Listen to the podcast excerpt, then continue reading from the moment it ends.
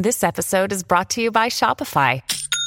Forget the frustration of picking commerce platforms when you switch your business to Shopify, the global commerce platform that supercharges your selling wherever you sell. With Shopify, you'll harness the same intuitive features, trusted apps, and powerful analytics used by the world's leading brands. Sign up today for your $1 per month trial period at shopify.com slash tech, all lowercase. That's shopify.com slash tech.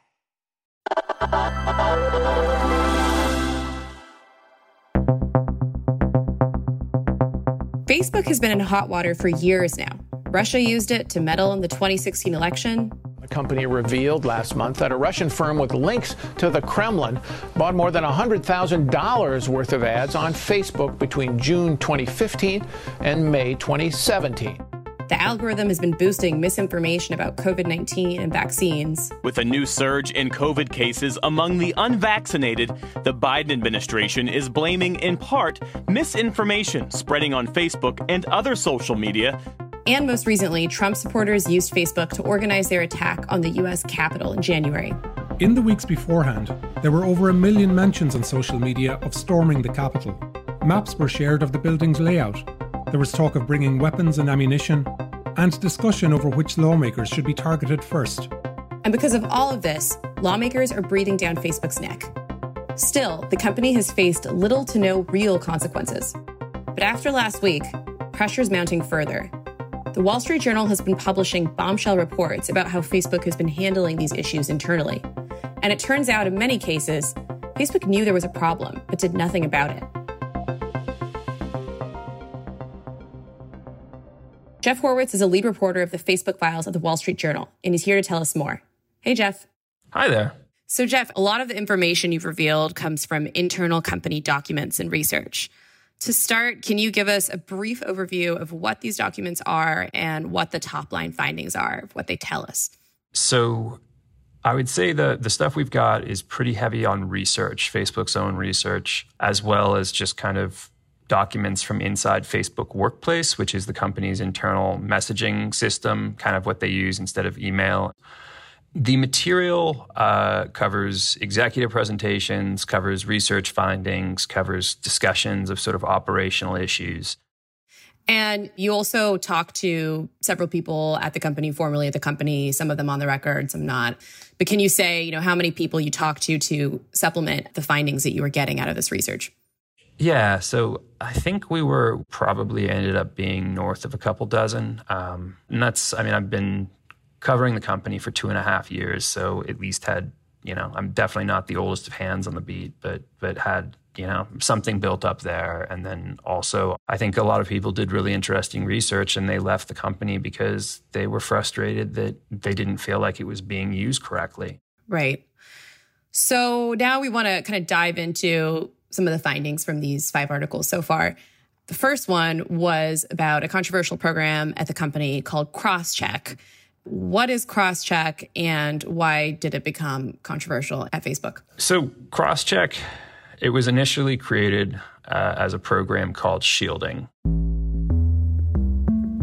And the whole point of shielding accounts was that Facebook kept on messing up in high profile circumstances and just catching hell from it from everyone. So, like Rihanna and a French magazine cover that was too risque for the platform, you know, got, uh, you know, her account got sanctioned and boom, kicks off days of like terrible press. Or, you know, they take down somebody's political account who's a prominent political figure and, you know, boom, people assume it's Facebook, you know, just basically censoring people. And no, actually, most of the time, when Facebook takes action against high profile people, it's because they messed up. And so they had kind of these, what was supposed to be this quality control measure, but then over time, because the only truly safe way to ensure that you would never erroneously make an enforcement error, even with some extra levels of, you know, protection, was to not enforce at all. And so there ended up being a class of users on the platform who were like just completely exempt from the rules.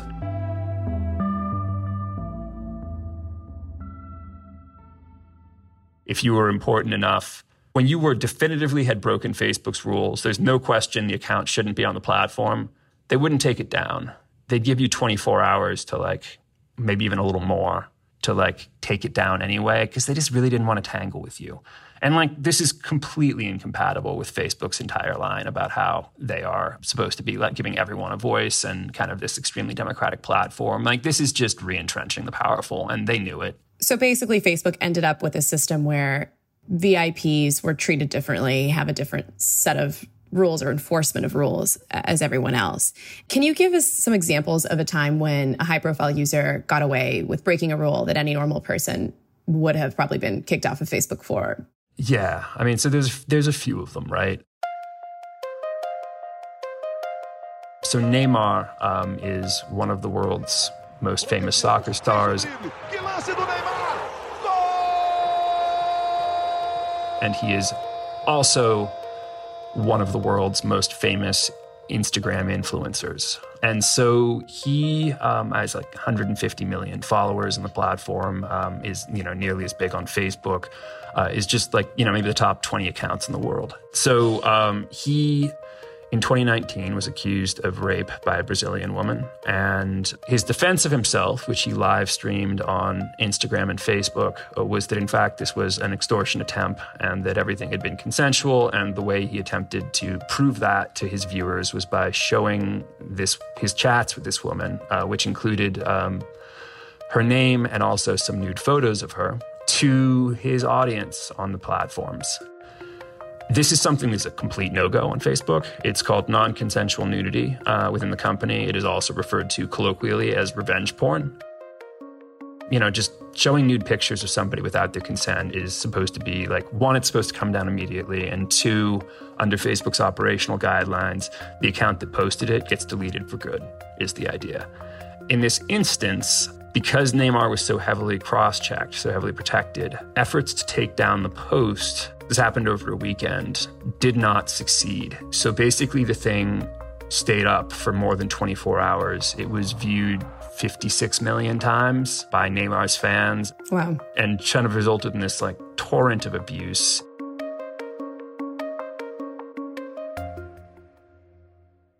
I think the thing that's most notable about the end of this, in terms of the sort of privilege given to high profile accounts, is that when they finally did catch on, right, they didn't do what they normally do, which is just take down Neymar's account.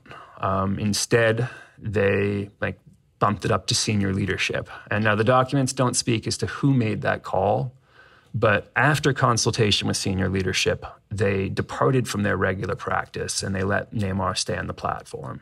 And what's especially damning is documents that you reported on show people inside the company concerned about this and as you're saying flagging it up the chain, right? About this cross check system not being fair. And what ends up happening when, when these people are flagging that? The company in mid 2020 had concluded that whitelisting in particular was just completely abhorrent and uh, a breach of trust. And, you know, we are not doing what we say we do publicly. And, you know, just there are so many damning quotes from the company's own review. Your proposal emerged in, in 2020 to um, just like, look, this thing's a mess and it's clearly a problem for us and we haven't figured out how to fix it. We should make it public. At least people should know what the rules are. Mm-hmm. And um, that was absolutely a no go. Um, I mean, I think there was an understanding that the company was going to take um, a pretty nasty hit if this stuff got out. And uh, they decided against doing that. And I think, I mean, that, and that sort of reluctance to disclose applied even to their own oversight board they asked specifically about cross check. They asked for data. And like, you know, things I can see from the stuff I've been giving is they had an entire dashboard of like statistics related to cross check and sort of how the process was going, how bad things were now. Um, you know, like this was set up to try to monitor the quote unquote get well plan um, that mm-hmm. they built internally. And so the data is there. And Facebook just goes to its oversight board and says, gee, like, we wish we, we could help you out. Here's an explanation of the program but we just don't have the data. We can't even gather it. Sorry. And like the data's there. Uh, they've got the data. Yeah, and this seems to be a pattern for Facebook, right? The company is aware of flaws in their operation. They conduct studies to find out those flaws. Then they don't disclose or they even publicly downplay those problems to the public. One example of this, another one, is Instagram and the toxic effect it can have on teenagers. Can you tell us a little bit about Facebook's internal research on that that you discovered? So they did the research and they found some like pretty blunt, pretty bad stuff in terms of not just social media in general, but their product in specific.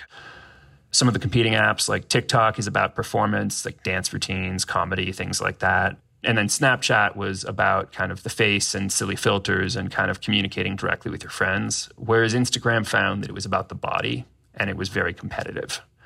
And that in some instances, particularly for users who were not in a good place mentally, could be really rough on them. Um, basically, just like forcing them to compare themselves with other people who were, you know, happier, smarter, funnier, prettier than they were. And so they found this stuff. It was like obviously pretty bad, damaging. It certainly wasn't something they ever intended to have be the case, but it turns out that's what they did build. And then the question is so what do you do now? Mm-hmm. And I think the interesting thing is that there are some like pretty heavy overhauls you could do in terms of changing what types of contents on the platform and things like that. But I don't know that Facebook is so far willing to do them. They're like looking at nudges, kind of like they do with eating disorders, which is if you're viewing too much of one type of content, Facebook might just send a note saying, Hey, are you okay? You know, maybe you should take a break, right? Um, which right. is not a bad thing, but given what they know about users' lack of self control on this, doesn't seem like it's something that goes to the, the heart of the matter. And they've, they've acknowledged as much, right? Like, I don't think Instagram isn't saying, you know, give us six months, we'll have this sorted out. They're they're saying that like basically it's hard to move the needle on this stuff. Another major finding from your reporting was that in 2018, when Facebook overhauled its newsfeed algorithm to boost meaningful social interactions, it actually ended up provoking people to share more angry content.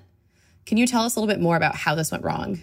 So, Facebook, after it had rolled out what they called meaningful social interaction, which was basically this engagement ranking based change that promoted one, friends and family content, which was good, um, and two, promoted more content that really did well at getting people to sort of pound their keyboard one way or another. And they didn't appreciate how much content that makes people engage. If you design for that, you tend to get content that makes people angry.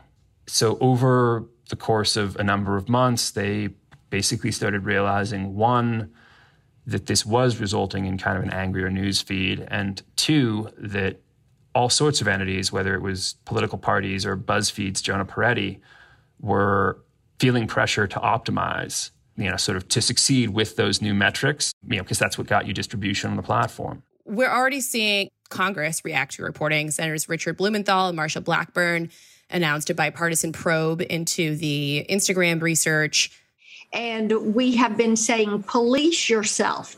Well, what we know now is that social media lacks the discipline to police themselves. So it will be up to us Uh, to say, you cannot market to children. You cannot allow children that are 13 to open an Instagram account. Some people who study social media have shared concerns that Facebook may in the future stifle more of this critical internal research that you surfaced out of fear that it could be leaked again. What do you think about that?